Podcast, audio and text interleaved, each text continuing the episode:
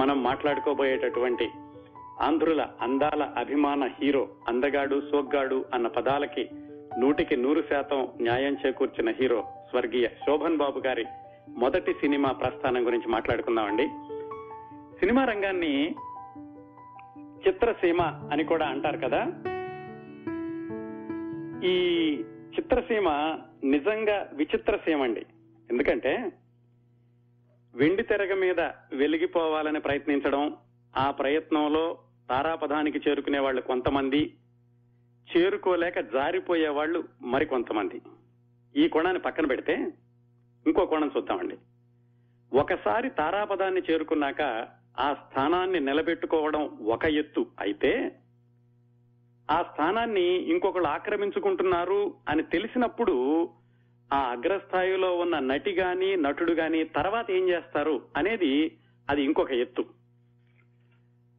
ఒకసారి ఆ కెమెరా లైట్లు అభిమానుల చప్పట్లు ప్రేక్షకుల హర్షధ్వానాలు ఎక్కడికి వెళ్ళినా లభించే ప్రత్యేకత ఇదంతా ఆ నటి గాని నటుడు గాని ప్రేక్షకుల్లోకి వచ్చినప్పుడు. అదే సినిమా సెట్ల మీద చూసుకుంటే వాళ్ళకి అడుగులకి మడుగులొత్తే ప్రొడక్షన్ టీము అలాగే సూట్ కేసుతో డబ్బులు పట్టుకుని మా సినిమాలో వేషాలేయండి మా సినిమాలో వేయండి అని గుమ్మం ముందు నుంచునేటటువంటి నిర్మాతలు ఇలాంటి వాటన్నిటికీ దూరంగా జీవించాల్సినటువంటి దశని హుందాగా తీసుకోవడం చాలా కొద్ది మందికే చేతనవుతుందండి. అందుకే ఒకప్పుడు వెండి తెర మీద బాగా వెలిగిపోయి ఇప్పుడు చిన్న చిన్న వేషాలు వేసేటటువంటి నటిని గాని నటుని గాని చూస్తుంటే అయ్యో పాపం అనిపిస్తుంటుంది కదా.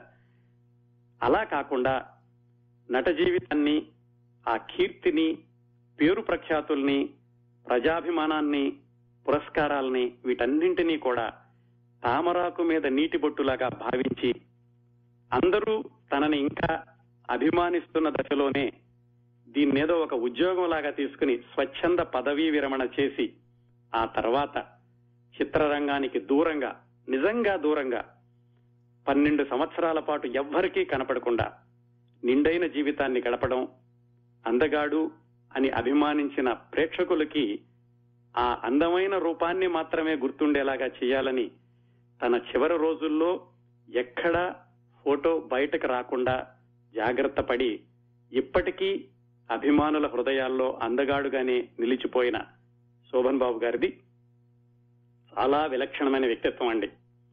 తెర మీద ఆయన నటించినటువంటి పాత్రలు ఆయన నటించినటువంటి విలక్షణమైనటువంటి పాత్ర పోషణలు ఇవంతా ఒక ఎత్తు అయితే వ్యక్తిగతంగా ఆయన చాలా విలక్షణమైనటువంటి జీవితాన్ని గడిపారు. చిత్ర జీవితం ముఖ్యంగానండి హీరోల కెరీర్ అనేది ఒక పరుగు పందెం లాంటిది. ఈ పరుగు పందానికి ఒక హద్దుని ఏర్పరచుకుని ఎప్పుడు ఈ పరుగు పందాన్ని ఆపాలి జీవితానికి పరిపూర్ణత ఎలా నిర్వచించుకోవాలి అనేటటువంటి తెలిసిన నిజమైన హీరో శోభన్ బాబు గారు. ఉప్పు శోభనా చలపతిరావు. ఆయన మొదటి సినిమా వరకు జరిగిన ప్రస్థానమే కాదండి. నిజానికి ఆయన సినిమా రంగంలో నిలదొక్కునేందుకు ఆయన చేసినటువంటి ప్రయత్నాలు ఆ సంఘర్షణ పోరాటం అదంతా కూడా చాలా విలక్షణంగా ఉంటుంది. ఒక్కసారండి మనం తెలుగు చలనచిత్ర పరిశ్రమని రెండు మూడు ఒక నాలుగైదు దశాబ్దాలు వెనక్కి వెళ్ళి చూస్తే పంతొమ్మిది వందల డెబ్బై ఎనభై ఆ దశకాల్లో అగ్రస్థాయిలో ఉన్న హీరోలు ఎవరు అంటే అక్కినే నాగేశ్వరరావు గారు ఎన్టీఆర్ గారు కృష్ణ శోభన్ బాబు ఈ నాలుగు పేర్లు వినిపిస్తూ ఉండే. వీళ్ళు నలుగురు కూడా సినిమా రంగంలోకి రావడానికి దారితీసిన పరిస్థితుల్ని పోల్చి చూస్తే శోభన్ బాబు గారు సినిమాలోకి ప్రవేశించినటువంటి నేపథ్యం యొక్క విలక్షణత తెలుస్తుందండి. అక్కినే నాగేశ్వరరావు గారు పంతొమ్మిది వందల నలభై నాలుగు ప్రాంతాల్లో సినీ రంగ ప్రవేశం చేశారు. అఫ్ కోర్స్ అంతకుముందు ఐదు సంవత్సరాల క్రితట ఒక సినిమాలో బాలనటుడిగా వేషం వేశారు. దాన్ని పక్కన పెడితే పంతొమ్మిది వందల నలభై నాలుగులో ఆయన సినీ రంగ ప్రవేశం చేశారు. ఆయన చదువుకోలేదు. చిన్నప్పటి నుంచి నాటకాలు వేయడం ఈయన సినిమాలోకి పంపించాలని వాళ్ళ అన్నయ్య గారే ఎంతో ప్రయత్నాలు చేయడం అట్లా ఆయన సినీ రంగ ప్రవేశం చేశారు. బహుశా తెలుగు సినిమాల్లో అతి చిన్న వయసులో హీరోగా ప్రవేశించిన మొట్టమొదటి వ్యక్తి అక్కినే నాగేశ్వరరావు గారండి. ఎందుకంటే ఆయన సినిమాల్లోకి వచ్చే వరకు కూడా నాగయ్య గారు సిహెచ్ నారాయణరావు గారు ఇలాంటి వాళ్ళందరూ ముప్పై ఐదు సంవత్సరాలు దాటినటువంటి వాళ్ళే హీరోలుగా ఉంటూ ఉండేవాళ్ళు ఎక్కువగా. అక్కినేని గారు కూడా చిత్రరంగంలో ప్రవేశించిన మూడు నాలుగు సంవత్సరాల్లోనే హీరోగా నిలదొక్కున్నారు మంచి పేరు తెచ్చుకున్నారు. ఇంకా ఎన్టీ రామారావు గారి విషయానికి వస్తే ఆయన బిఏ చదువుకుని పంతొమ్మిది వందల నలభై ఎనిమిది నలభై తొమ్మిది ఆ ప్రాంతాల్లో సినిమాల్లోకి వచ్చారు. ముఖ్యంగా ఆయన కుటుంబం యొక్క ఆర్థిక పరిస్థితులు వాటిని చక్కదిద్దుకోవడం అనేటటువంటి కర్తవ్యం ఆయన్ని సినిమా రంగం వైపు నడిపించింది అని చెప్పుకోవచ్చు. సినిమా రంగంలో ప్రవేశించాక ఎన్టీ రామారావు గారు దాదాపు రెండు సంవత్సరాల్లోనే అంటే పంతొమ్మిది వందల యాభై ఒకటిలో వచ్చిన పాతాళ భైరవ్ తోటి ఆయనకి స్టార్డం వచ్చేసింది. ఇంకా మన మూడో హీరో కృష్ణ గారి విషయానికి వస్తే ఆయన ముందు నుంచి కూడా డేరింగ్ అండ్ డాషింగ్ దూకుడు వ్యవహారమే. ఆయన డిగ్రీ చదువుకునేటప్పుడు ఎక్కడో ఒక సినిమా శత దినోత్సవంలో అక్కిన నాగేశ్వరరావు గారిని చూసి ప్రజలందరూ ఆయన చుట్టూతా చేరడం చూసి ఓహో మనం కూడా సినిమా యాక్టర్ అయితే ఇంత పేరు వస్తుంది కదా అనుకుని ఆయన డిగ్రీ అవగానే వాళ్ళ నాన్నగారు తర్వాత ఏం చేస్తావు అబ్బాయి అని అడిగితే సినిమాల్లోకి వెళ్తానని చెప్తే వాళ్ళ నాన్నగారు ఏమాత్రం కాదనకుండా పైగా రికమెండేషన్ లెటర్ రాయించి ఆయన్ని మద్రాసు పంపించారు. ఒకటి రెండు సంవత్సరాలు కష్టపడినా గానీ ఆయనకి మళ్ళా తేనె మనసులు మూడో సినిమాతోటే కృష్ణ గారు స్టార్డమ్ని అందుకున్నారు. ఎందుకు చెప్పానంటే ఈ మూడు శోభన్ బాబు గారిని వీళ్ళతో పోలిస్తే చిన్నప్పటి నుంచి కూడా ఆయన్ని ఇంట్లోనూ బయట స్కూల్లో అందరూ కూడా అందగాడివి అందగాడివి నువ్వు సినిమాల్లోకి వెళ్తే బాగుంటుంది అనడం మొదలయ్యేసరికి శోభన్ బాబు గారికి హై స్కూల్ రోజుల నుంచి సినిమాల్లోకి వెళ్ళాలి అనేటటువంటి ఒక ఆలోచన ఆయన మనసులో పడిపోయింది. కానీ ఆయన మొట్టమొదటి సినిమా పంతొమ్మిది వందల యాభై తొమ్మిదిలో వస్తే దాదాపుగా ఆయన అగ్రస్థాయి హీరో అని పిలిపించుకోవడానికి పదమూడు సంవత్సరాలు పట్టిందండి. ఎనభై ఎనిమిది సినిమాల్లో నటించాక గాని ఆయన అగ్రస్థాయి హీరో అనిపించుకోలేదు. అంతకు ముందు హీరోగా వేశారు కానీ ఇంత పేరు రాలేదు. ఏది అక్కినే నాగేశ్వరరావు గారు ఎన్టీఆర్ గారు కృష్ణ గారు వాళ్ళకు వచ్చినంత పేరు రావడానికి ఆయనకి పదమూడు సంవత్సరాలు పట్టింది. అదండి ఆయన విలక్షణత. ఎంతో సంఘర్షణ ఆయన సినిమాల్లోకి వెళ్ళినటువంటి తొలి రోజుల్లో ఎంతో ఎన్నో ఇబ్బందులు ఎదుర్కొన్నారు ఎన్నో ఆటంకాలు అవమానాలు ఎన్నో భరించారు. ఆయన బ్రతికున్నంత కాలం కూడా ఆయన వ్యక్తిగత జీవితం గురించినటువంటి వివరాలు ఎక్కువగా ప్రేక్షకుల్లోకి రాలేదు.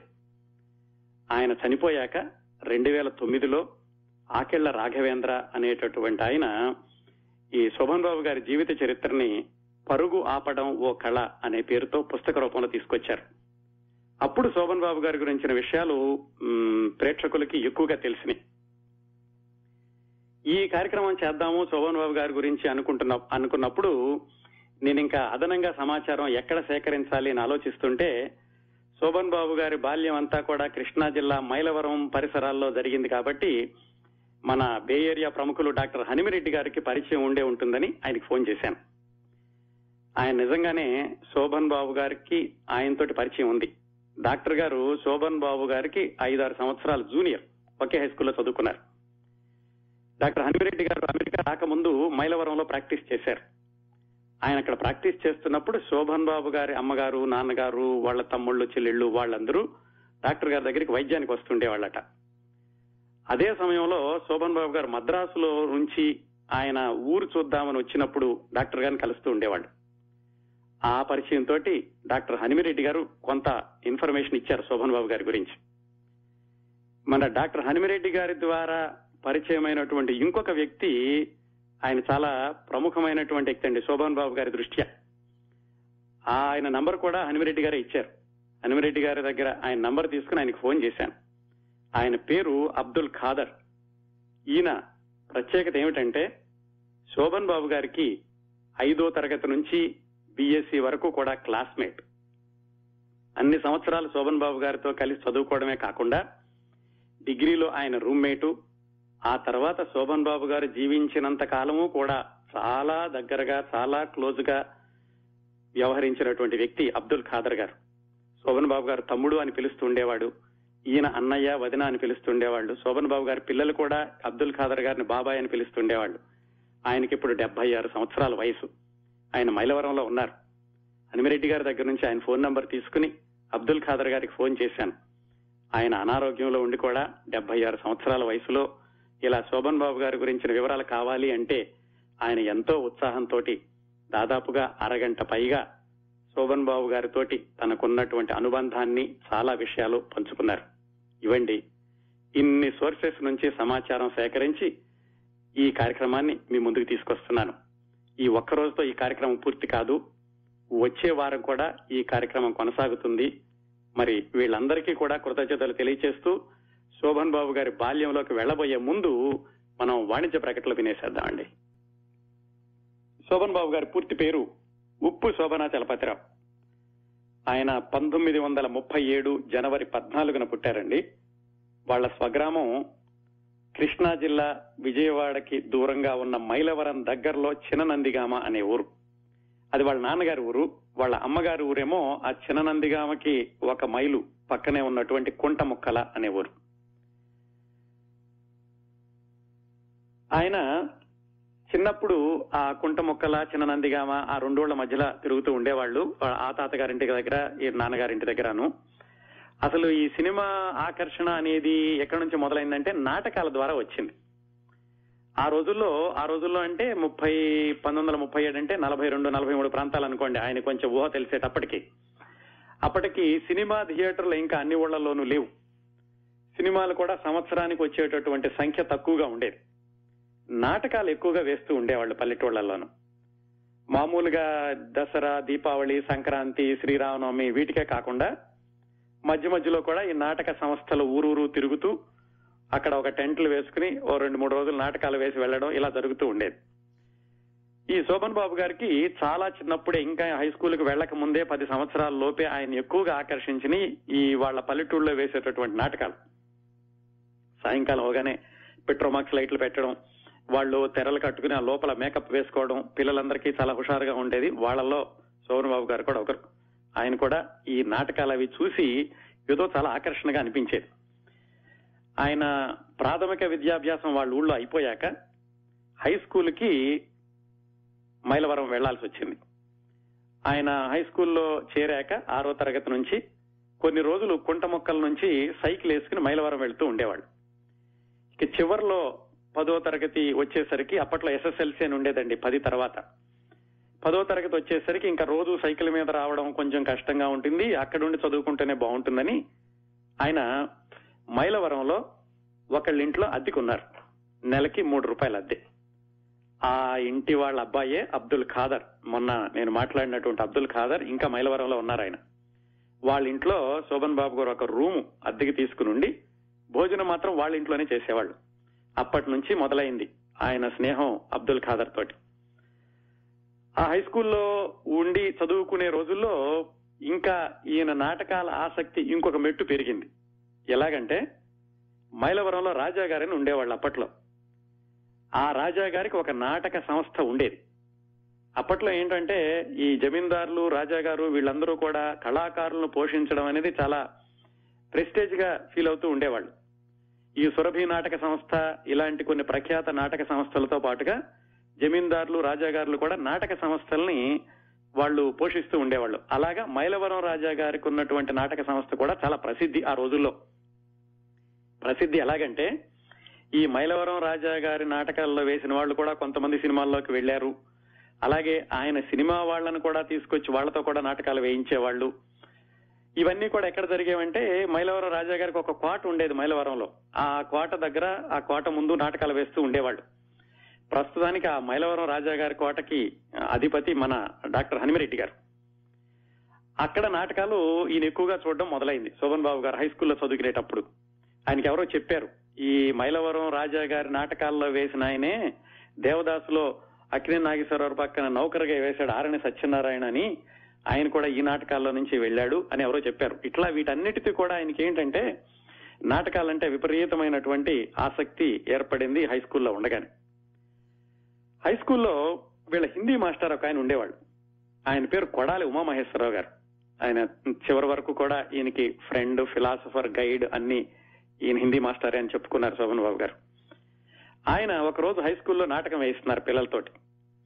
అప్పటికే నాటకాలంటే విపరీతమైనటువంటి ఆసక్తి ఉంది కదా. ఈ మన ఉప్పు శోభనాచలపతిరావు కూడా వెళ్ళి నాకు కూడా ఒక వేషం ఇవ్వండి సార్ అని అడిగాడు. నువ్వు ఇంకా చాలా చిన్నపిల్లాడురా ఇదంతా ఏడో తరగతిలోనూ ఎనిమిదో తరగతిలోనూ జరిగింది. ఇంత చిన్నపిల్లాడు నీకేం వేషం ఇస్తాను అంటే మొత్తానికి ఆయన పట్టుబట్టి వదలకుండా ఎట్లాగైనా సరే నాటకంలో వేషం కావాలి కావాలి అని మాస్టర్ వెనకాల పడేసరికి ఆ హిందీ మాస్టారు మొట్టమొదటిసారిగా ఈ ఉప్పు శోభనాచలపతిరావుకి రంగస్థలం మీద ఎక్కేటటువంటి అవకాశం ఇచ్చారు. ఆ నాటకం ఏమిటి? ఇంగ్లీష్ నాటకం. ఆ ఇంగ్లీష్ నాటకంలో ఈయన ఇంగ్లీష్లోనే సంభాషణలు చెప్పాలి. మొత్తానికి ఇంగ్లీష్లో బాగానే సంభాషణలు చెప్పాడు. కాకపోతే చూసిన వాళ్ళందరూ ఏమిట్రా నువ్వేదో సోషల్ పాఠం అప్పచెప్పినట్టుంది కానీ నాటకం వేసినట్టు లేదన్నారు హిందీ మాస్టర్ మాత్రం ఎంకరేజ్ చేశారు. బాగానే చెప్పావురా అబ్బాయి నువ్వు అని చెప్పి ఈయన్ని ప్రోత్సహించారు. శోభన్ బాబు గారికి అటండి చిన్నప్పటి నుంచి కూడా ఆంగ్లం మీద పట్టు చాలా ఎక్కువగా ఉందట. అబ్దుల్ ఖాదర్ గారు చెప్పారు ఆయన చిన్నప్పటి నుంచి ఇంగ్లీష్ అంటే ఇంట్రెస్ట్ ఉండడమే కాకుండా ఆ ఉచ్చారణలో కూడా ఆయన బాగా అభ్యాసం చేశాడు.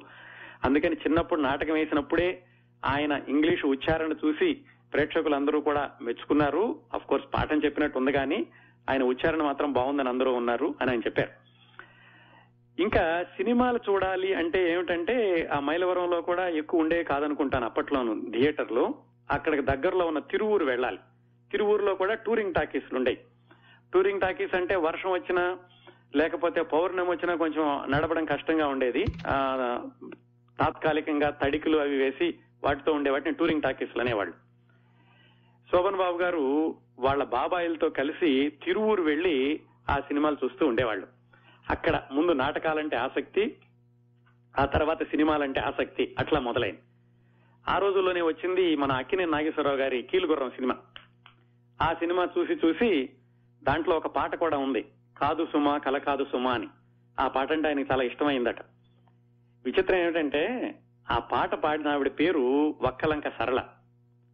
ఆ తర్వాత చాలా సంవత్సరాలు ఫాస్ట్ ఫార్వర్డ్ చేసేస్తే ఆ వక్కలంక సరళ గారి అమ్మాయి వక్కలంక పద్మ అని ఆవిడ శోభన్ బాబు గారి పక్కన గోరింటాక్లో హీరోయిన్గా కూడా వేసింది.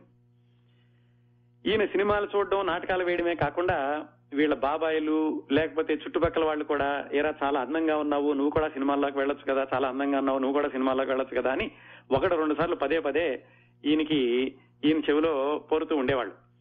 ఈయనకి సినిమాలంటే ఎక్కడికి వెళ్ళాలి ఏం చెయ్యాలి తెలిసేటటువంటి వయసు కాదు. కాకపోతే అందరూ అంటున్నారు కాబట్టి నాటకాల దాటి ఇంకో దశ సినిమాల మీద ఆసక్తి పెరగడం ఎట్లాగైనా సరే భవిష్యత్తులో సినిమాల్లోకి వెళ్ళాలి అనేటటువంటి భావం ఈయనకి హై స్కూల్లో ఉండగా నాటుకుపోయింది. ఆ విధంగా అబ్దుల్ ఖాదర్ గారి ఇంట్లో ఉండి ఆయన హై స్కూల్ పాస్ అయ్యారు. ఆ విధంగా ఆయనకి హై స్కూల్లో ఉండగానే అందరూ నువ్వు అందగాడివి అందగాడివి అంటూ ఉండేవాళ్ళు. నిజానికి వాళ్ళ బాబాయిలు కొంతమంది అయితే నువ్వు ఇట్లా ఊరికే నాటకాల్లో వేయడం కాదురా. మన నాగేశ్వరరావు గారు ఎన్టీ రామారావు గారు మన కృష్ణా జిల్లా నుంచే వెళ్ళారు వాళ్ళలాగా నువ్వు కూడా పెద్ద హీరో అవ్వాలి అని ఇంకొంచెం ఎక్కేస్తూ ఉండేవాళ్ళు. మొత్తానికి ఆయనకి సినిమాల్లోకి వెళ్ళాలన్న భావం అక్కడ మొదలైంది. మైలవరంలో హై స్కూల్ అయిపోయింది ఎస్ఎస్ఎల్సి.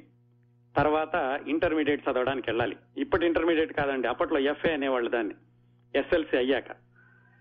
దానికని మిత్రుడు అబ్దుల్ ఖాదర్ ఉన్నాడు కదా ఆయన ఈయన ఇద్దరు కలిసి బందర్ వెళ్ళారు. అప్పట్లో ఏంటంటే ఇప్పట్లో లాగా ఊరికి ఒక ఇంజనీరింగ్ కాలేజీ ఊరికి రెండు డిగ్రీ కాలేజీ లేవు. ఈ చుట్టుపక్కల ఊళ్ళ వాళ్ళందరూ ఎక్కడికైనా వెళ్ళి చదువుకోవాలంటే కొంచెం డబ్బులు పెట్టగలిగిన వాళ్ళు విజయవాడ వెళ్ళేవాళ్ళు ఇంకొంచెం మధ్య రకంగా ఉండాలంటే మచిలీపట్నం వెళ్ళేవాళ్ళు మరి కొంతమంది అతి తక్కువగా గుండు గుడివాడ వెళ్తూ ఉండేవాళ్ళు. వీళ్ళిద్దరూ మచిలీపట్నం వెళ్ళారు అబ్దుల్ ఖాదర్ ఏమో మచిలీపట్నంలో హిందూ కాలేజీలో ఆయన ఇంటర్మీడియట్లో చేరారు. శోభన్ బాబు గారు నేషనల్ కాలేజీలో ఇంటర్మీడియట్లో చేరారు. అప్పట్లో మూడు కాలేజీలే ఉండేవండి మచిలీపట్నం మొత్తంలోను. ఇప్పుడు ఎన్నున్నాయో తెలియదు కానీ అయితే ఏమైంది? శోభన్ బాబు గారు ఒక సంవత్సరం చదివాక బందర్ నుంచి ఆయన విజయవాడ ఎస్ఆర్ఆర్ కాలేజీకి ట్రాన్స్ఫర్ పెట్టించుకున్నారు. ఈ అబ్దుల్ ఖాదర్ మాత్రం అక్కడే ఉండిపోయారు మచిలీపట్నంలోను. ఈయన విజయవాడ వచ్చి ఎస్ఆర్ఆర్ కాలేజీలో ఇంటర్మీడియట్ రెండో సంవత్సరం ఎఫ్ఏ రెండో సంవత్సరం కొనసాగించారు. మరి నాటకాలంటేను సినిమాలంటేను ఆసక్తి మొదలైంది కాబట్టి హై స్కూల్లో ఉండగానే మరి కాలేజీలో ఉండగా కూడా ఈయన ఇంటర్మీడియట్లో ఉండగా కూడా సినిమాలు ఎక్కువగా చూస్తూ ఉండేవాళ్ళు. అప్పట్లో రామారావు గారు అప్పుడే సినిమాల్లోకి వచ్చి పాతాళ భైరవితో సూపర్ హీరో అయిపోయారు. నాగేశ్వరరావు గారు అప్పటికే ఐదారు సంవత్సరాలు ఏడెనిమిది సంవత్సరాలుగా సినిమాల్లో ఉండి ఆయన హిట్ సినిమాలు కూడా వస్తున్నాయి. ఇవాళ ఇద్దరు సినిమాలు బాగా ఎక్కువగా చూస్తూ ఉండేవాడు ఈయన. నిజానికి ఆ దేవదాసు పాతాళ భైరవి చూసి అసలు ఈ సినిమాలు కాదు ఎన్టీ రామారావు గారు అక్కినే నాగేశ్వరరావు గారు నిజమైన జీవితమే వాళ్ళది అని అనుకుంటూ ఉండేవాడట ఆ చిన్న వయసులో నాయన. వాళ్ళ నటనే చూసే నాకు నటన మీద ఆసక్తి వాళ్ళ నటన చూసే నేను నేర్చుకున్నాను నేను ఎక్కువగా నాటకాలు కూడా వేయలేదు అని ఆ తర్వాత ఆయన చిట్ట చివరిలో ఒకటి రెండు సార్లు ఇంటర్వ్యూలో కూడా చెప్పుకున్నారు. అప్పట్లో మాకు చూడడానికి ఇంగ్లీషు సినిమాలు హిందీ సినిమాలు ఎక్కువగా లభ్యమయ్యేవి కాదు. అందుకని నేను పెరిగిందంతా కూడా అక్కినే నాగేశ్వరరావు గారి నటన ఎన్టీ రామారావు గారి నటన చూసే పెరిగాను అని చెప్పుకున్నారు ఆయన. మల్లేశ్వరి సినిమాలో ఆయన దాదాపుగా పది పదిహేను సార్లు చూశారు. ఆ సినిమాలో భానుమతి గారు భానుమతి గారు పాడిన పాటలు చాలా ఆయన్ని ఆకర్షించినాయి. విచిత్రం ఏమిటంటే అట్లా భానుమతి గారు పాటలు చూస్తూ పెరిగి ఆవిడ మీద అభిమానం పెంచుకున్న శోభన్ బాబు గారు ఆ తర్వాత మళ్ళీ ఫాస్ట్ ఫార్వర్డ్ చేస్తే రెండు మూడు దశాబ్దాలకి పుణ్యవతి అనే సినిమాలో భానుమతి గారి కొడుకుగా నటించారు. ఇంకొక చాలా విచిత్రమైనటువంటి కాంబినేషన్ ఏమిటంటే ఈయనకి ఆ రోజుల్లో జమున గారంటే చాలా ఆసక్తిగా ఉండేదట హీరోయిన్ జమున అంటే. ఎప్పటికైనా నేను సినిమాల్లోకి వెళ్ళాలి జమున గారి పక్కన హీరోగా నటించాలి అనుకుంటూ ఉండేవాడట. అప్పటికి ఇంకా అసలు ఏమీ ఆయనకి ఎటు వెళ్ళాలి ఏం చేయాలో కూడా తెలియదు. ఇంకా ఇంటర్మీడియట్లో FA లో ఉన్నటువంటి సమయంలో. విచిత్రం ఏమిటంటే మళ్ళీ కొంత ఫాస్ట్ ఫార్వర్డ్ చేస్తే ఆయన తహసీల్దార్ గారు అమ్మాయి సినిమాలో జమున గారితో నిజంగానే ఆయన హీరోగా నటించారు. ఇలా ఎఫ్ఏ జరుగుతూ ఉండగా వాళ్ళ డ్రిల్ మాస్టర్ ఒక ఆయన ఈయన్ని ఎరా అబ్బాయి నువ్వు అందంగా ఉంటున్నావు కదా మరి సినిమాలు బాగా చూస్తున్నావు ఈ అందంతో సినిమాల్లోకి వెళ్ళొచ్చు కదా నీకేమైనా ఇంట్రెస్ట్ ఉందా? అని అడిగారట. ఈయనకి ఎలాగూ ఉంది సినిమాల్లోకి వెళ్ళాలని. కాకపోతే చదువుతోంది ఎఫ్ఏ సినిమాలోకి ఎవరు తీసుకెళ్తారు ఎవరు వేషాలు ఇస్తారు అందరూ అందంగా ఉన్నవాడు అంటున్నారు కానీ అక్కడికి వెళ్ళి ఏం చేయాలి ఇవేం తెలియదు సరే మాస్టర్ ఇలా అడిగేసరికి ఈయనకి అనుమానం వచ్చింది ఏమైనా ఎగతాళి చేస్తున్నాడా నిజంగా చెప్తున్నాడా? అని ఈయన పెద్ద పట్టించుకోలేదు. కాకపోతే పక్కకి వెళ్ళాక కొంచెం ఆలోచించారు. ఏమిటి మాస్టర్ అడిగారు కదా నిజంగానే ఒకసారి ఆయన చెప్తే ఏం పోతుందిలే ఆయన దగ్గరికి వెళ్ళి నాకు మరి సినిమాల్లో వేయాలని ఉంది సార్ అని అని చెప్పారు. ఆయన అన్నారట సరే అబ్బాయి నేను మద్రాసు వెళ్తాను. మద్రాసు వెళ్ళేటప్పుడు నేను తీసుకెళ్తాను. ఎన్టీ రామారావు గారికి పరిచయం చేస్తాను అన్నారట. ఈయన ఇంకా అనుమానం వచ్చింది. ఏమిటి ఈయన అడగగానే వెంటనే నేను సినిమాల్లోకి తీసుకెళ్తాను అంటున్నాడు. ఇది ఎలా పాసిబుల్ అవుతుంది అనుకుని సర్లే ఏమైతే అయింది మాస్టరే కదా అని ఊరుకున్నారు. ఒక రోజు ఆ మాస్టర్ పిలిచి ఎరా అబ్బాయి నేను మద్రాసు వెళ్తున్నాను రా నేను నేను తీసుకెళ్తాను ఎన్టీ రామారావు గారు చూపిస్తాను అన్నారట. ఈయనకి ఎప్పటికీ నమ్మకం కలగలేదు. సర్లే మాస్టర్ రమ్మంటున్నారు కదా అని ఆయనతో పాటుగా మద్రాసు వెళ్ళారు. నిజంగానే ఆయన ఎన్టీ రామారావు గారి దగ్గరికి తీసుకెళ్ళారు. ఎందుకంటే ఎన్టీ రామారావు గారు ఆ డ్రిల్ మాస్టారు ఎప్పుడో ఫ్రెండ్స్. అందుకని నిజంగానే ఈ కుర్రవాడ శోభన్ బాబుని పదిహే పదహారు పదిహేడేళ్ళు ఉంటాయి ఎప్పటికీ తీసుకుని వెళ్ళి ఎన్టీ రామారావు గారి ముందు కూర్చోబెట్టారు. ఈయనకేమో మరి వణుకు దడ అంత పెద్ద నటుడిని చూడడం అంటేను చెమటలు పట్టిపోతుంది ఒళ్ళంతాను. సరే కుర్రాన్ని చూశారు మాట్లాడారు. ఓకే బ్రదర్ మీరు చాలా అందంగా ఉన్నారు సినిమాల్లో పైకి వస్తారు కాకపోతే ఒక పని చేయండి ముందు డిగ్రీ పూర్తి చేసి రండి.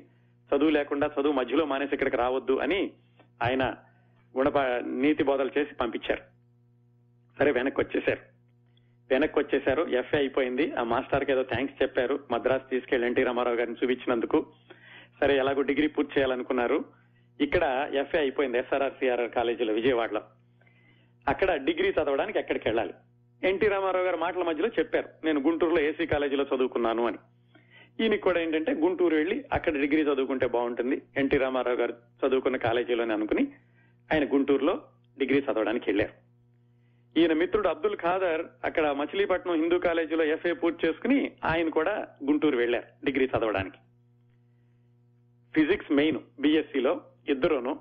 కాకపోతే అబ్దుల్ ఖాదర్ ఏమో హిందూ కాలేజీలో గుంటూరు హిందూ కాలేజీలో చేరారు. శోభన్ బాబు గారేమో ఏసీ కాలేజీలో చేరారు.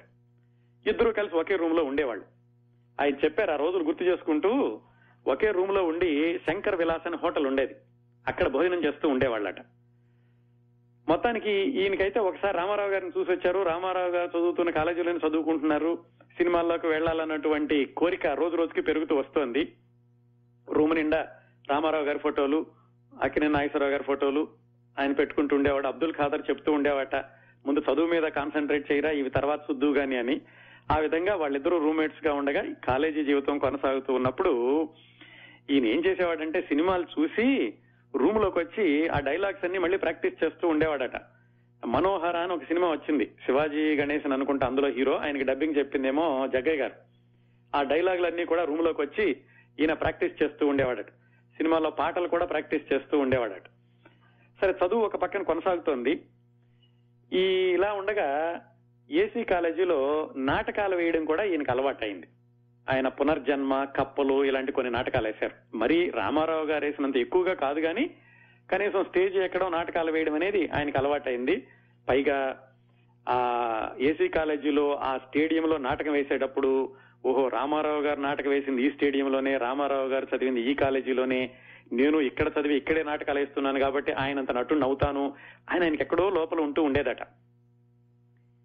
కాలేజీలో ఉండగా ఇంకొక విషయం ఏం జరిగిందంటే మిస్టర్ కాలేజీ పోటీలని జరుగుతూ ఉండేవి అంటే రకరకాలైనటువంటి పోటీలు పెట్టి వాటిల్లో నుంచి వచ్చిన వాళ్ళని మిస్టర్ కాలేజ్ అని ఎన్నుకుంటూ ఉండేవాళ్ళు.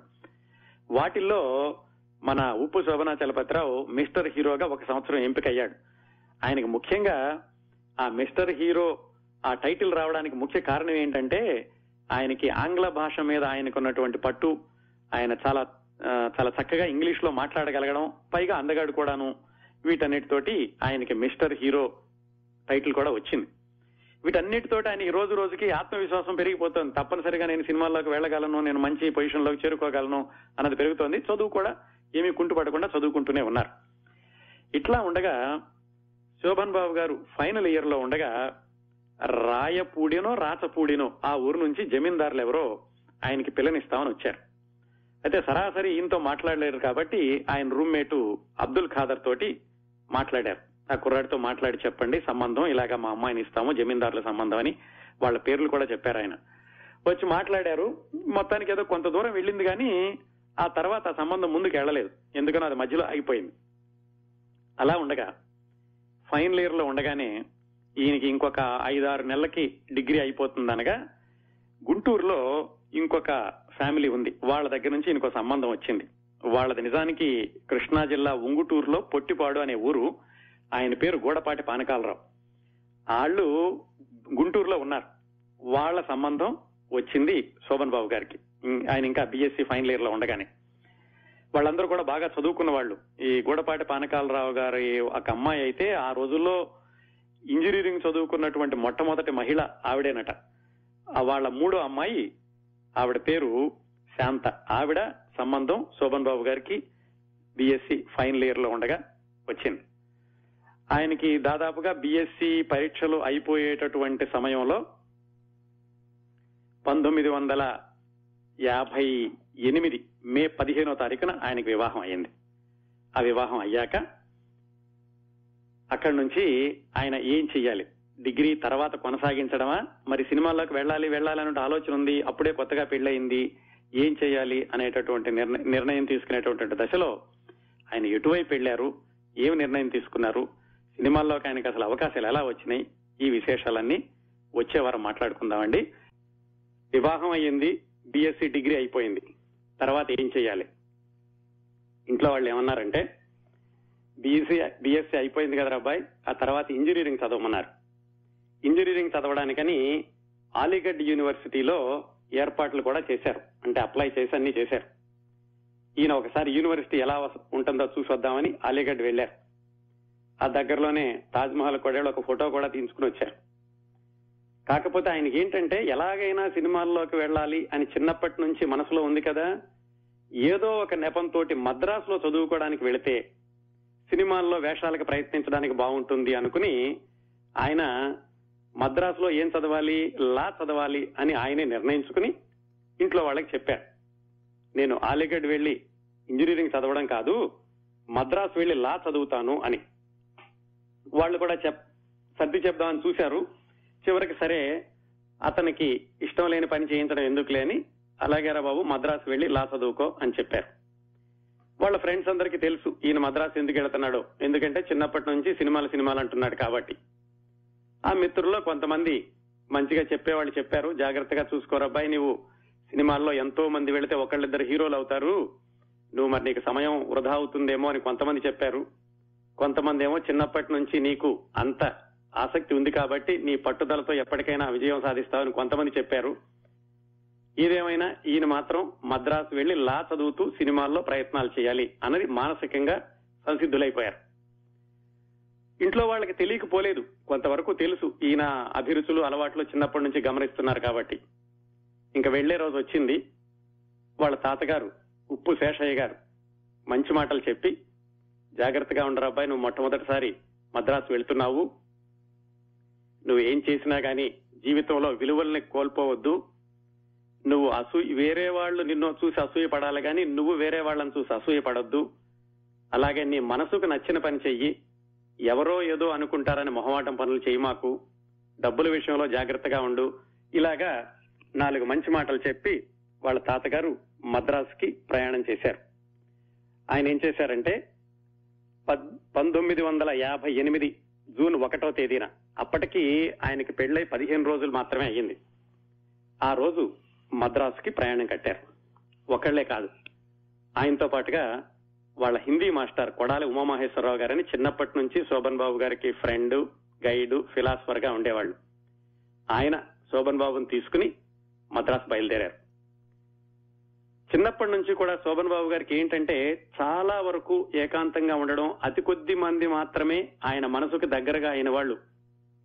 చిట్ట చివరి వరకు కూడా అదే మనస్తత్వం కొనసాగింది.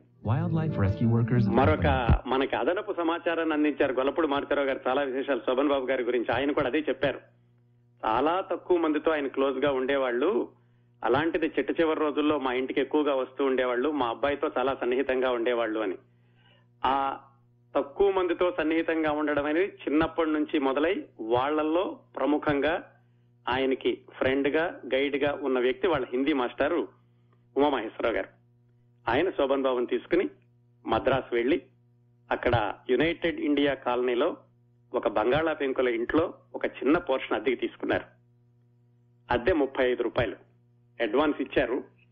సరే ఈ కుర్రాడిని జాగ్రత్తగా ఉండు బాబు అని చెప్పి ఆ హిందీ మాస్టర్ వెనక్కి వచ్చేశారు.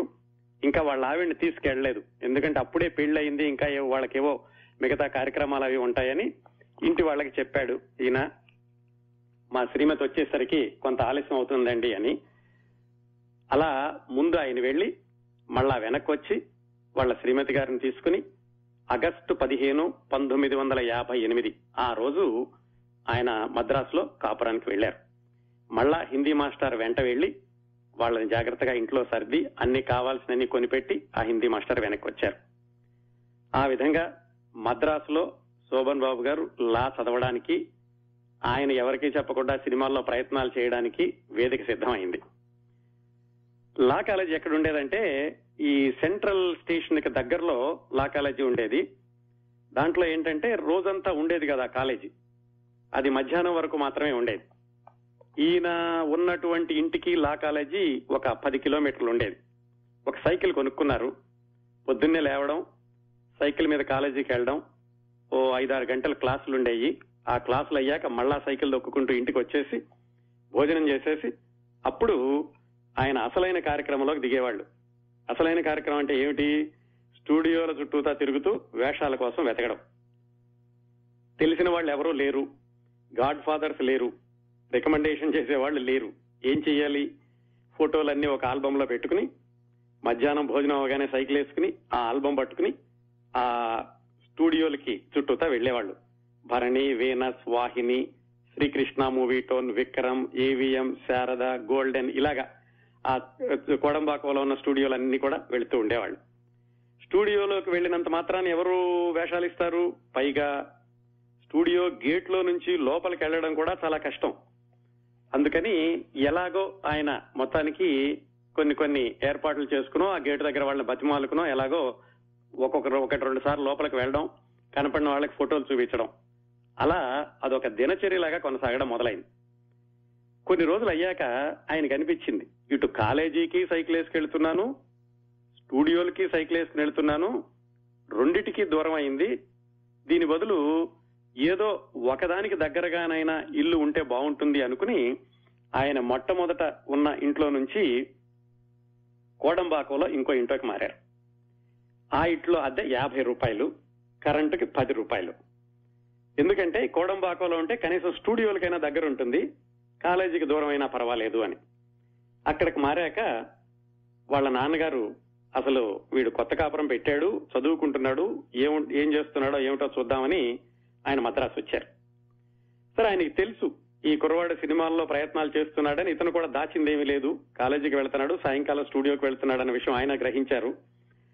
ఆయన్ని తీసుకుని ఒకసారి ఎన్టీ రామారావు గారిని చూడాలరా ఉందిరా అబ్బాయి అని ఆయన అంటే ఒకసారి స్టూడియోకి వెళ్ళారు. మొత్తానికి ఆ శ్యామల స్టూడియోని దాంట్లో ఎలాగో ఆయన వీలు చూసుకుని ఆ గేట్ దగ్గర వాడిని బతిమాలుకుని బామాలుకుని వాళ్ళ నాన్నగారిని తీసుకుని లోపలికి వెళ్ళారు. అక్కడ సినిమా షూటింగ్ అవుతోంది. రామారావు గారు ఏదో షార్ట్ గ్యాప్లో బయట కూర్చున్నారు. ఆయన చుట్టుపక్కల అందరూ ఉన్నారు. శోభన్ బాబు గారు ఇంతకు ముందు ఒకసారి రామారావు గారిని కలిశారు. ఆయన ఇంటర్మీడియట్లో ఉండగా వాళ్ళ డ్రిల్ మాస్టర్ ఆయన తీసుకుని మద్రాసు తీసుకెళ్ళి రామారావు గారికి పరిచయం చేశారని క్రిందటి వారం చెప్పుకున్నాం. కాకపోతే అది ఎప్పుడో జరిగింది. పైగా రామారావు గారి చుట్టూతో చాలా మంది ఉన్నారు. అందుకని పలకరించే ధైర్యం అయితే చేయలేదు. దూరాన్ని నుంచి వాళ్ళ నాన్నగారికి అరుగో ఎన్టీ రామారావు గారిని చూపించారు శోభన్ బాబు గారు. ఆయన చూశారు. చూశాక సరే అబ్బాయి పదవ ఇంటికి వెళ్దాం అన్నారు. ఈయనకి భయం వేస్తోంది. ఎందుకంటే చక్కగా చదువుకోరా బాబు ఈ స్టూడియోల చుట్టూతో తిరగడం ఏమిటి నువ్వు ఎప్పటికి ఏమవుతావో అని అంటారేమో అనుకున్నారు. కానీ వాళ్ళ నాన్నగారు అలా అనలేదు. అరే అబ్బాయి నువ్వు ఆ ఎన్టీ రామారావు అంత గొప్పవాడు ఎప్పుడు అవుతావురా నిన్ను అలా చూడాలని ఉందిరా అన్నారు. ఈయనకి ఒకవైపు సంతోషము ఇంకొక వైపు చాలా భయం. అంటే సంతోషం ఎందుకంటే తన్ని నిరుత్సాహపరచట్లేదని. భయం ఎందుకంటే ఇంత పెద్ద బాధ్యత నా మీద పెడుతున్నారు. నిజంగా నేను ఎప్పటికైనా ఆ స్థాయికి వెళ్ళగలనా అని ఇంకొకటి. మొత్తానికి ఎలాగైతే వాళ్ళ నాన్నగారు కుర్రవాడు చేస్తున్న ప్రయత్నాలు చూశారు ఏమీ కోప్పడకుండానే ఆయన వెనక్కి వెళ్ళారు ఇంకప్పటి నుంచి ఈ ఉప్పు శోభనా చలపతిరావుకి ప్రయత్నాలు తీవ్రతరం చేశారు. ప్రయత్నాలు అంటే ఏమీ లేదు. వెళ్ళడం అందరికీ ఫోటోలు ఇవ్వడం దాన్నే మరి కొంచెం తీవ్రంగా చేయడం మొదలుపెట్టారు. ఆ ప్రయత్నాల్లో ఆయనకి వేషాలు అయితే దొరకలేదు కానీ అప్పుడప్పుడు నటీ నటులు కనిపిస్తూ ఉండేవాళ్ళు. అవే చాలా గొప్పగా ఆయన భావిస్తూ ఉండేవాడు. ఇంటికి వచ్చి ఫలానా వాళ్ళు కనపడ్డారు ఫలానా వాళ్ళు కనపడ్డారు అని వాళ్ళ శ్రీమతితోటి పంచుకుంటూ ఉండేవాళ్ళు. ఇంటి గుట్టు అనే సినిమా షూటింగ్ జరుగుతుంటే ఒకసారి వీనస్ స్టూడియోలో అక్కడ సావిత్రి గారిని చూశారట మొట్టమొదటిసారి. చూసి చాలా ఎగ్జైటింగ్గా ఫీల్ అయ్యి దేవదాస్ సినిమాలో చూసిన సావిత్రి గారిని ఇప్పుడు నేను ప్రత్యక్షంగా చూస్తున్నాను అనుకున్నారు. కాకపోతే ఎవరితోనూ మాట్లాడడం పరిచయం పెంచుకోవడం అలాంటి ఏమీ జరగలేదు. ఆ తర్వాత అలాగే ఇంకొకసారి ఇంకో స్టూడియోలో జమున గారు ఏదో సినిమా షూటింగ్లో ఉంటే ఇల్లరికం సినిమా షూటింగ్లో అక్కడికి వెళ్ళి జమున గారిని చూసి చాలా ఆనందపడిపోయి ఎందుకంటే చిన్నప్పటి నుంచి ఆయన కలల రాణి. ఎప్పుడైనా సినిమాల్లోకి వెళితే ఈవిడ పక్కన హీరోగా వెయ్యాలి అనుకున్నటువంటి వ్యక్తి జమున గారు. ఆవిడని చూసి చాలా ఆనందపడ్డారు. అలాగే ఇంకొకసారి ఈయన ఈ సినిమా ప్రయత్నాలు చేస్తూ వాహిని స్టూడియోలో బస్ స్టాప్లో నుంచున్నారట ఒకసారి. బస్ స్టాప్లో నుంచుంటే ఒక కారు వెళ్ళింది ముందు నుంచి. అందులో నుంచి ఎవరో ఒక ఆవిడ దవ్వినట్టుగా అనిపించింది ఈయనకి. తర్వాత ఎవరో చెప్పారు ఆవిడ గిరిజ అని. ఆవిడ హాస్య నటి రేలంగి గారి పక్కన ఎక్కువ వేషాలు వేసిన హాస్య నటి. ఆవిడని చూసి చాలా ఆనందపడ్డారు. ఓహో సినిమా నటులని సినిమా నటినట్లు ఇలా కారులో వెళతారు. మనకి ఇలా వెళ్ళే అవకాశం ఎప్పుడు వస్తుందో అని అనుకుంటూ ఉండేవాళ్ళు. అక్కడ కట్ చేసి ఓ ముప్పై సంవత్సరాల ముందుకొస్తే పంతొమ్మిది వందల ఎనభై రెండులో గుత్తా రామినీడు గారు అనే ఆయన దర్శకత్వంలో ప్రతీకారం అని ఒక సినిమా వచ్చింది. అప్పటి శోభన్ బాబు గారు సూపర్ స్టార్ అయిపోయారు. దాంట్లో ఆయన తండ్రి కొడుకులు రెండు పోర్షన్లు వేశారు. అందులో గిరిజ గారి అమ్మాయి గంగా అని ఆ అమ్మాయి శోభన్ బాబు గారు కూతురుగా నటించింది. ఆ వాళ్ళ అమ్మాయిని తీసుకుని గిరిజ గారు ఎప్పుడో షూటింగ్ వస్తూ ఉండేవాళ్ళట. అప్పుడు ఆవిడ చెప్పారట శోభన్ బాబు గారు నాకు గుర్తుంది మీరు అలా వేషాల కోసం వెళ్ళినప్పుడు మీరు బస్ స్టాప్లో నుంచుంటుండేవాళ్ళు ఒకటి రెండు సార్లు మిమ్మల్ని చూసి నవ్వాను అని ఆవిడ చెప్పారట. అట్లా ప్రయత్నాలు కొనసాగుతున్నాయి. అందరి దగ్గరికి వెళ్ళి తీసుకెళ్ళి ఆల్బమ్స్ ఇస్తున్నారు. ఎవరు వేషాలైతే ఇవ్వటం లేదు. అంత తొందరగా ఇవ్వరు కదా. ఎవరికుండే సమీకరణాలు వాళ్ళకుంటాయి. ఈయన ప్రయత్నాలు మాత్రం మానలేదు. పొద్దున్నే కాలేజీకి వెళ్ళడం సాయంకాలం స్టూడియోల చుట్టూ తిరగడం సాయంకాలం వరకు తిరిగి ఇంటికి రావడం మళ్ళా మర్నాడు ఇదే మొదలు. ఇలా జరుగుతూ ఉండగా ఎన్నిళ్ళండి? ఈయన ఆగస్టులో వెళితే ఫ్యామిలీ తీసుకుని సెప్టెంబర్ అక్టోబర్ నవంబర్ డిసెంబర్ జనవరి ఫిబ్రవరి మళ్ళా పంతొమ్మిది వందల యాభై తొమ్మిది ఫిబ్రవరి వరకు కూడా అలా గడిచింది కాలం.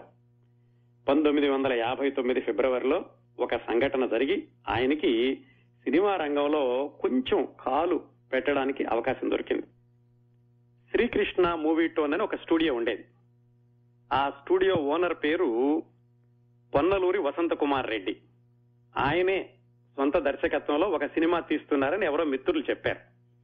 అప్పట్లో ఎలా ఉండేది? ఇలా సినిమాల కోసం ప్రయత్నాలు చేస్తున్న వాళ్ళందరూ కలిసి సాయంకాలం పూట పాండే బజార్ లోను పానగల్ పార్క్ దగ్గర కలుసుకోవడం ఒకళ్ళు ఒకళ్ళు నేను ఇక్కడికి వెళ్ళాను నేను అక్కడికి వెళ్ళాను అని లేకపోతే ఒకళ్ళకొకళ్ళు ఆధారాలు ఇచ్చుకోవడం జరుగుతూ ఉండేది. అలాగా ఎవరో చెప్పారు శోభన్ బాబు గారికి. ఇలా వాళ్ళు ఒక సినిమా తీస్తున్నారు దాంట్లో ఏమైనా అవకాశాలు ఉంటాయేమో వెళ్ళి అడుగు అని. సరే ఈయన ఆ స్టూడియో దగ్గరికి వెళ్ళాం. సహజంగానే మరి స్టూడియో నుంచి లోపలికి రానివ్వరు కదా? ఆయన ఏదో ఒకటి రెండు రూపాయలు ఏవో లంచం ఇచ్చి ఆ స్టూడియో గేట్ దగ్గర అతనికి లోపలికి వెళ్ళారు. మళ్ళా ఇక్కడ ఒక్క క్షణం ఆగి ఇక్కడ కట్ చేసి కొంత ఫాస్ట్ ఫార్వర్డ్ చేస్తే ఆ స్టూడియో గేట్ దగ్గర ఉన్నటువంటి మనిషి పేరు రంగారావు. ఆయన అలాగా బతిమాలకు లోపలికి వెళ్ళారు కదా? చాలా సంవత్సరాల తర్వాత మళ్ళా ఆ రంగారావుని శోభన్ బాబు గారి ఇంటి దగ్గర వాచ్మెన్గా పెట్టుకున్నారు. సరే స్టూడియోలోకి వెళ్ళారు. వెళ్ళి ఆ పన్నలూరి వసంత కుమార్ రెడ్డి గారిని కలిశారు. ఆయనే నిర్మాత ఆయనే దర్శకుడు. ఆయనకు అప్పట్లో సినీ రమ అని ఒక సినిమా పత్రిక కూడా ఉండేది. ఆ స్టూడియో ఓనర్ కూడా ఆయనే. ఆయన మరి ఏ మూడ్లో ఉన్నారో ఏమో శోభన్ బాబు గారిని చూడగానే బాగున్నావు అబ్బాయి సినిమాలో వేషానికి పనికొస్తావు నువ్వు. మా సినిమాలో ఒక చిన్న వేషం ఉంది వేస్తావా? అని అడిగారు. అసలు అంతవరకు ఆ మాట వరకు వచ్చిన వాళ్ళే లేరు. ఆయన చాలా ఆనందించారు. ఏ వేషం ఏమిటి అని అడిగే ఎంపిక చేసుకునేటటువంటి అవకాశం కూడా లేదు ఆయనకి. అసలు వచ్చిందే చాలు కదా అని సరే అన్నారు. ఆయన ఏం చేశారంటే మేకప్ టెస్ట్ చేసి ఒక మోడల్ షూట్ కూడా చేసి ఈ కుర్రాడు పనికొస్తాడు అనుకుని ఆయనకి మొట్టమొదటిసారిగా ఆయన తీసేటటువంటి సినిమాలో వేషం ఇచ్చారు. ఆ సినిమా పేరు దైవ బలం. హీరో ఎన్టీ రామారావు గారు. హీరోయిన్ వచ్చి తర్వాత రోజుల్లో హీరోయిన్గా అయిన జయ చిత్ర గారి అమ్మ. జయశ్రీ అమ్మాజీ కూడా అనేవాళ్ళు ఆవిడ్ని. ఆవిడ ఆ సినిమాకి హీరోయిన్. ఆ సినిమాలో శోభన్ బాబు గారి వేషం ఏమిటి? ఒక చిన్న పాత్ర గంధర్వ కుమారుడు. అది రెండు నిమిషాలు మూడు నిమిషాలు ఉంటుంది అనుకుంటాను అసలు ఏదో ఒకటి అవకాశం రావడమే గొప్ప కదా అలా తిరిగే రోజుల్లో. అందుకని ఆయన వెంటనే ఒప్పుకున్నారు. పారితోషికం రెండు వందల రూపాయలు. గంధర్వ కుమారుడు దాంట్లో. మొత్తానికి వేదిక అంతా సిద్ధమైంది. చాలా ఆనందపడ్డారు. సంవత్సరం తిరగకుండానే కనీసం సినిమాలో వెండి తెర మీద కనిపించేటటువంటి అవకాశం వచ్చింది అని. ఇంకా ఆ అవకాశం కూడా ఎన్టీ రామారావు గారు చేస్తున్న సినిమాలో. ఆయన పక్కన నటించకపోయినా ఆయన హీరోగా ఉన్నటువంటి సినిమాలో అని చాలా ఆనందించారు. సరే అంతా అయిపోయి షూటింగ్ మొదలైంది. రావికొండలరావు గారు దానికి కో డైరెక్టర్ ఆ తర్వాత రోజుల్లో ప్రముఖ పాత్రికేయుడు హాస్య నటుడు రావికొండలరావు గారు కో డైరెక్టర్గా ఉండి శోభన్ బాబు గారు మేకప్ అయ్యాక ఆయన చెప్పాల్సిన డైలాగ్ ఏదో చెప్పారు. మొట్టమొదటి రోజు షూటింగ్. ఆయన చెప్పిన మొట్టమొదటి సంభాషణ అమ్మా ఇన్నాళ్ళకు మంచి రోజులు వచ్చాయమ్మా ఎవరో ఒక వీరుడు వచ్చాడు. ఇది ఆయన మొట్టమొదటిసారిగా చెప్పినటువంటి డైలాగ్. కొన్ని కొన్ని సార్లు చాలా యాదృచ్ఛికంగా ఉంటుంది ఆశ్చర్యకరంగా కూడా ఉంటుంది తర్వాత వెనక్కి తిరిగి చూసుకుంటే. ఆయన ఆ సంభాషణ చెప్పింది ఆ సినిమాలో ఎన్టీ రామారావు గారి పాత్ర గురించి. చాలా మంచి రోజులు వచ్చాయి ఎవరో ఒక వీరుడు వచ్చాడు అని. సరే ఒకటి రెండు షాట్లు అయిపోయినాయి. ఆయన ఏదో ఒకటి రెండు టేకులు తిన్నారు కానీ దర్శకుడు కూడా అంతగా పెద్దగా ఏమీ బా- ఇబ్బంది పెట్టలేదు. ఓకే చేశారు. రెండో డైలాగ్ ఏంటంటే కష్టాలు కాపురం ఉంటాయా తల్లి? నాకెందుకో ఆ వచ్చే వీరుడిపై నమ్మకం కలుగుతోంది. అది రెండో సంభాషణ. అది కూడా బాగానే అయిపోయింది.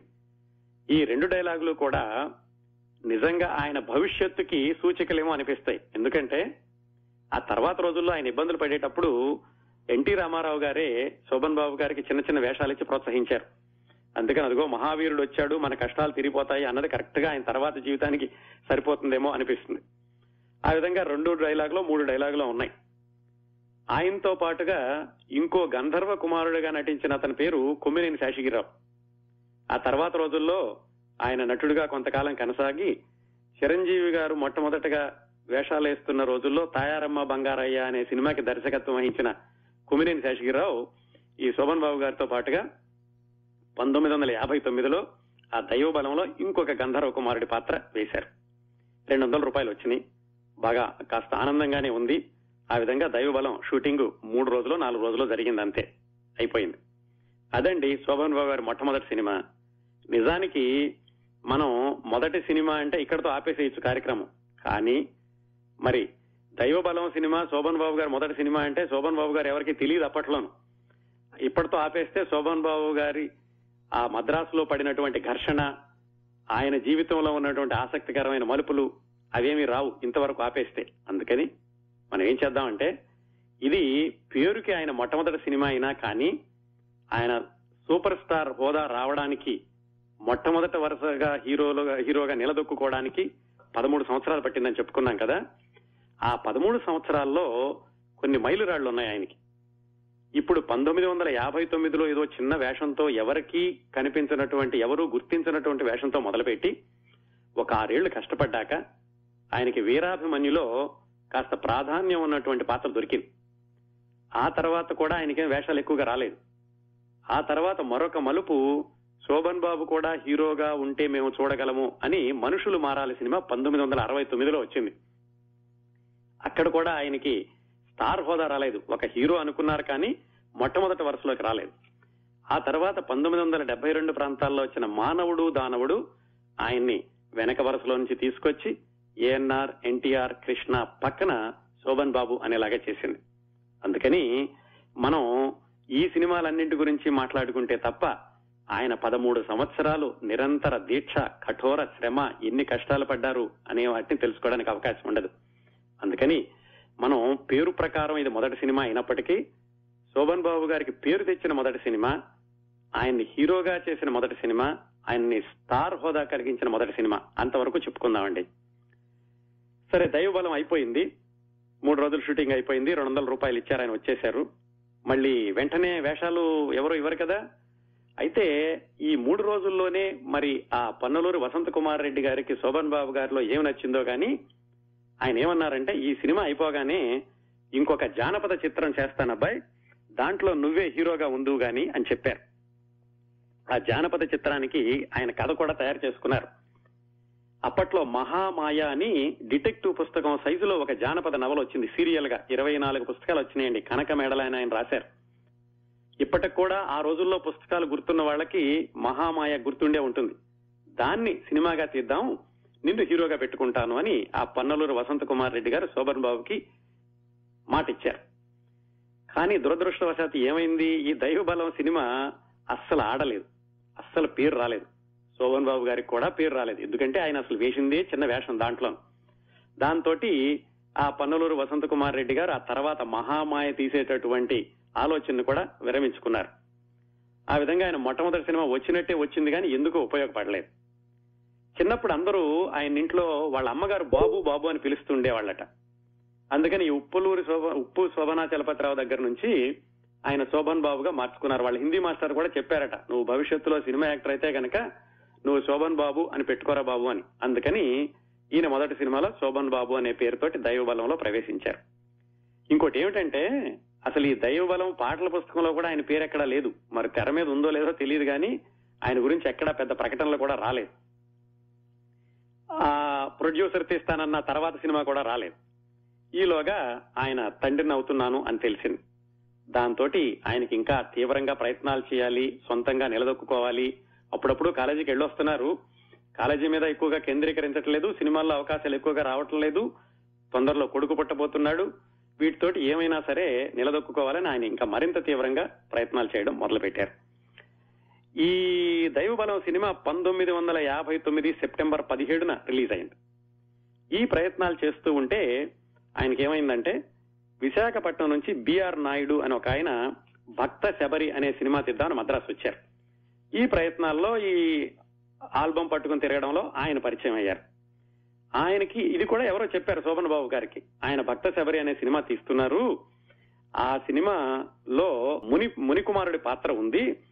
దానికి హర్నాథ్ గారిని తీ- కాంతారావు గారిని తీసుకుందాం అనుకుంటున్నారు. కాకపోతే కాంతారావు గారు ఆ సమయం దొరుకుతుందా లేదా అని వాళ్ళు చూస్తున్నట్టున్నారు. నువ్వు ప్రయత్నించు తప్పులేదు కదా అని చెప్పారు. సరే ఈయన మాట దొరకగానే వెంటనే సైకిల్ వేసుకుని ఆల్బం పట్టుకుని వెళ్ళారు స్టూడియోకి వెళ్ళి ఎవరినో కలిస్తే వాళ్ళు చెప్పారు డైరెక్టర్ గారు ఇక్కడ లేరు షూటింగ్లో ఉన్నారు అక్కడికి వెళ్ళి కలవండి అన్నారు. మళ్ళా సైకిల్ వేసుకుని డైరెక్టర్ గారి దగ్గరికి వెళ్ళారు. మరి ఆ సమయం సందర్భం ఎలా కలిసి వచ్చిందో గాని దర్శకుడు చిత్రపు నారాయణమూర్తి ఆయన పేరు. శోభన్ బాబు గారు నా దూరం నుంచి చూడగానే సరిగ్గా ఆయన కావాలనుకున్నటువంటి ముని కుమారుడు ఇతని మొహంలో కనిపించాడు ఆయనకి. దగ్గరికి వెళ్ళగానే ఆ ఫోటోలన్నీ చూసి వెంటనే ఆయన అసలు కనీసం ప్రశ్నలు కూడా అడగలేదు మోడల్ షూట్ ఏమీ లేకుండానే సరే అబ్బాయి నిన్ను నా సినిమాలో ముని కుమారుడి వేషానికి తీసుకుంటున్నాను అని చెప్పారు ఆయన. చాలా ఆనందించారు. ఎందుకంటే చాలా రోజులైంది అప్పటికే దైవబలం షూటింగ్ అయిపోయి రెండో దొరికి దొరికిందని చెప్పి. అప్పటికి ఆయన భార్య నిండు నెలలతో ఉన్నారు. ఆవిడ్ని మద్రాసులో గవర్నమెంట్ హాస్పిటల్లో జనరల్ వార్డులో జాయిన్ చేశారు.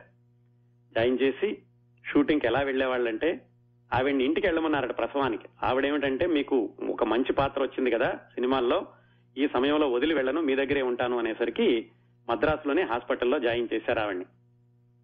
రోజు పొద్దున్నే లేచి ఇంట్లో ఏవో నీళ్ళు అవి పట్టి అక్కడి నుంచి సైకిల్ వేసుకుని క్యారేజ్ తీసుకుని హాస్పిటల్కి వెళ్ళి ఆ శ్రీమతి గారికి ఆ క్యారేజ్ ఇచ్చి అక్కడి నుంచి అదే సైకిల్ మీద మళ్ళా స్టూడియోకి వెళ్ళి షూటింగ్కి వెళ్ళి మళ్ళా సాయంకాలం అవగానే మళ్ళా హాస్పిటల్కి వెళ్ళి ఇలా కష్టపడేవాళ్ళండి ఆయన.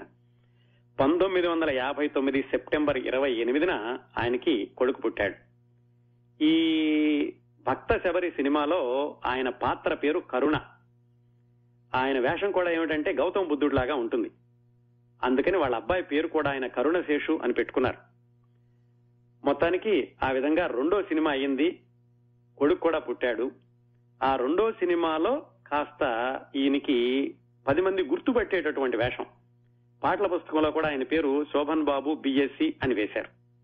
కొంచెం ఆనందంగా ఉంది. కాకపోతే ఎప్పటికప్పుడు తర్వాత ఏమిటి తర్వాత ఏమిటి అనేది చూసుకోవాలి.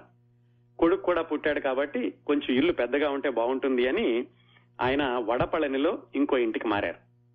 అదేమిటంటే రైలు పెట్టిలాగా వరసనే ఒక ఆరు పోర్షన్లు ఉండేవి దాంట్లో ఒక పోర్షన్లో కొడుకుతోటి భార్యతోటి వెళ్ళి అక్కడ ఉన్నారు రెండు సినిమాలు అయిపోయినాయి.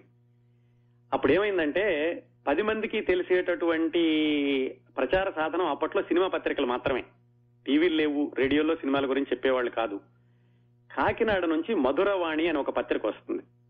దాంట్లో ఏచూరు చలపతిరావు అనే జర్నలిస్టు ఈ భక్త శబర మీద రివ్యూ రాస్తూ ఇందులో మునికుమారుడు వేసినటువంటి కుర్రాడి మొహంలో చాలా అమాయకత్వం కనపడుతోంది. ఇతను భవిష్యత్తులో అక్కినే నాగేశ్వరరావు గారు వేసేటటువంటి పాత్రలకు పనికొస్తాడు అని రాశాడు. మరి అలా ఎందుకు రాయాలనిపించిందో ఆయనకి ఈయన వేసింది చాలా చిన్న వేషమే. ఆ ఏచూరి చలపతిరావు ఆ తర్వాత శోభన్ బాబు గారికి చాలా దగ్గరై జీవితాంతం ఆయనకి ఆత్మీయుడిగా కొనసాగారు. ఆ ఇటీవల రెండు మూడు పత్రికల్లో శోభన్ బాబు గారు ఆయన రాసుకున్న ఉత్తరాలను కూడా ఆయన ప్రచురించారు. ఆ విధంగా ఆ కరుణ పాత్ర వచ్చింది. అయితే రూపవాణి అనే ఇంకో పత్రికలో ఇంకో జర్నలిస్ట్ ఏం రాశాడంటే ఈ కుర్రాడు చాలా సాఫ్ట్గా ఉన్నాడు. ఏదో ఇలాగా జానపద చిత్రాలు పౌరాణికల్లో చిన్న చిన్న వేషాలు వేసుకోవాలి తప్పితే ఇతను సాంఘిక చిత్రాల్లో అమ్మాయిల చుట్టూదా తిరుగుతూ పాటలు పాడే పాత్రలకు పనికిరాడు అని ఆయన రాశాడు. అది చదవగానే ఈయన బాధపడడం కాదు కదా అసలు ముందు ఆయన దగ్గరికి వెళ్ళి ఆయనకి థ్యాంక్స్ చెప్పి మీరు బాగా రాశారండి అని.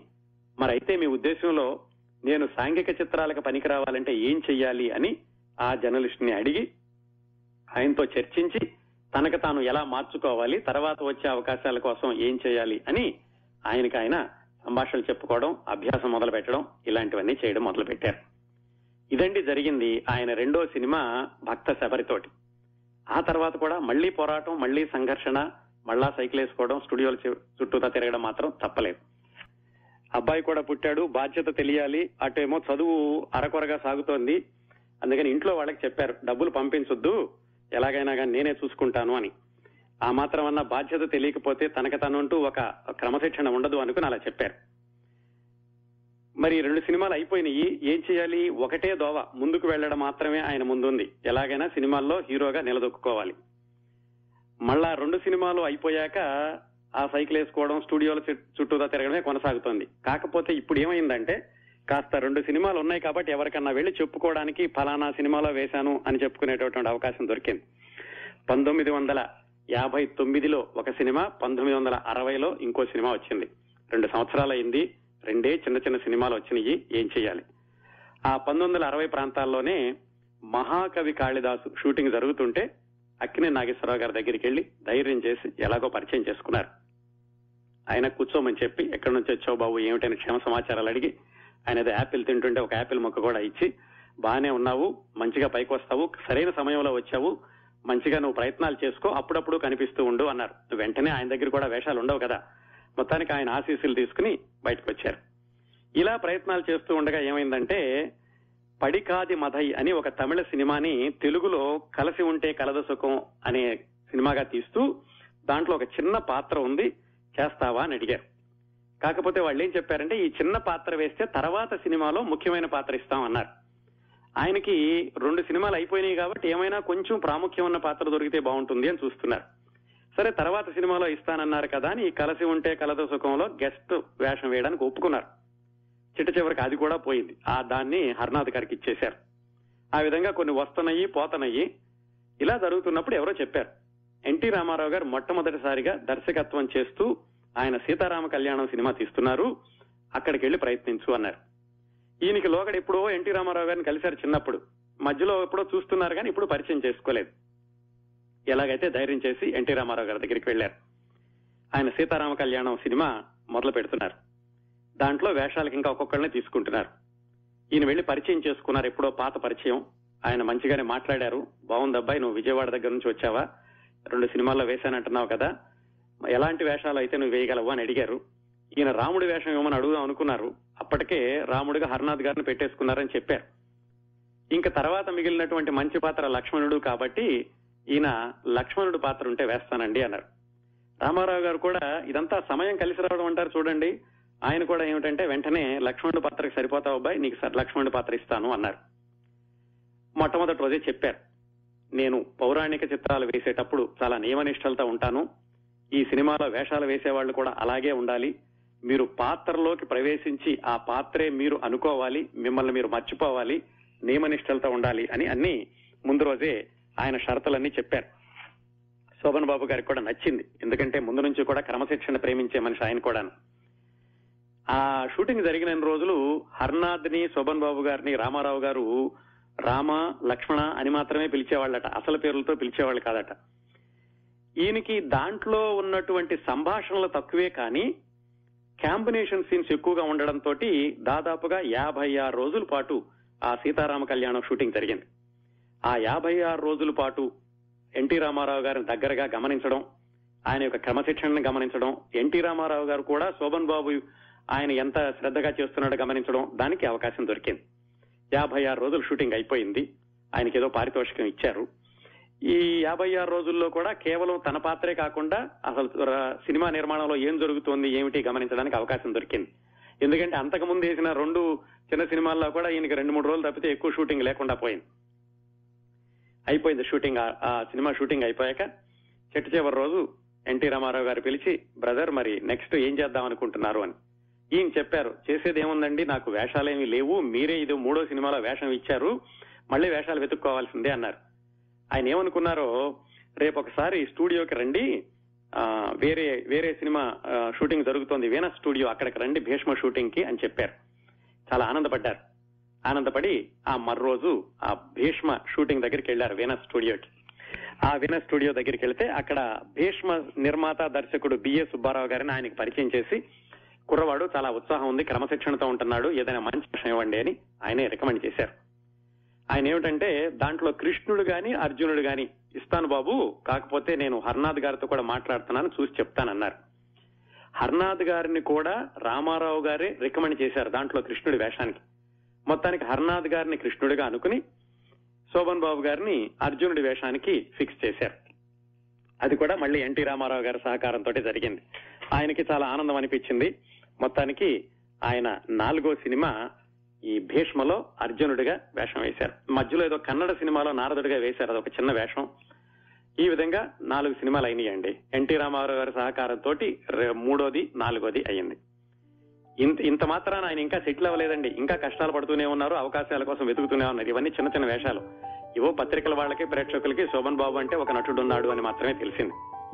ఇక్కడి నుంచి ఆయన వీరాభిమన్యు వరకు ఎలా వెళ్ళారు ఆ తర్వాత మనుషులు మారాలి. ఆ తర్వాత మానవుడు దానవుడు. ఆ విశేషాలు వచ్చే తెలుసుకుందామండి. Koumudi founder and editor Kiran Prabha గారు హోస్ట్ చేస్తున్నటువంటి ఈ podcast Koumudi talks with Kiran Prabha.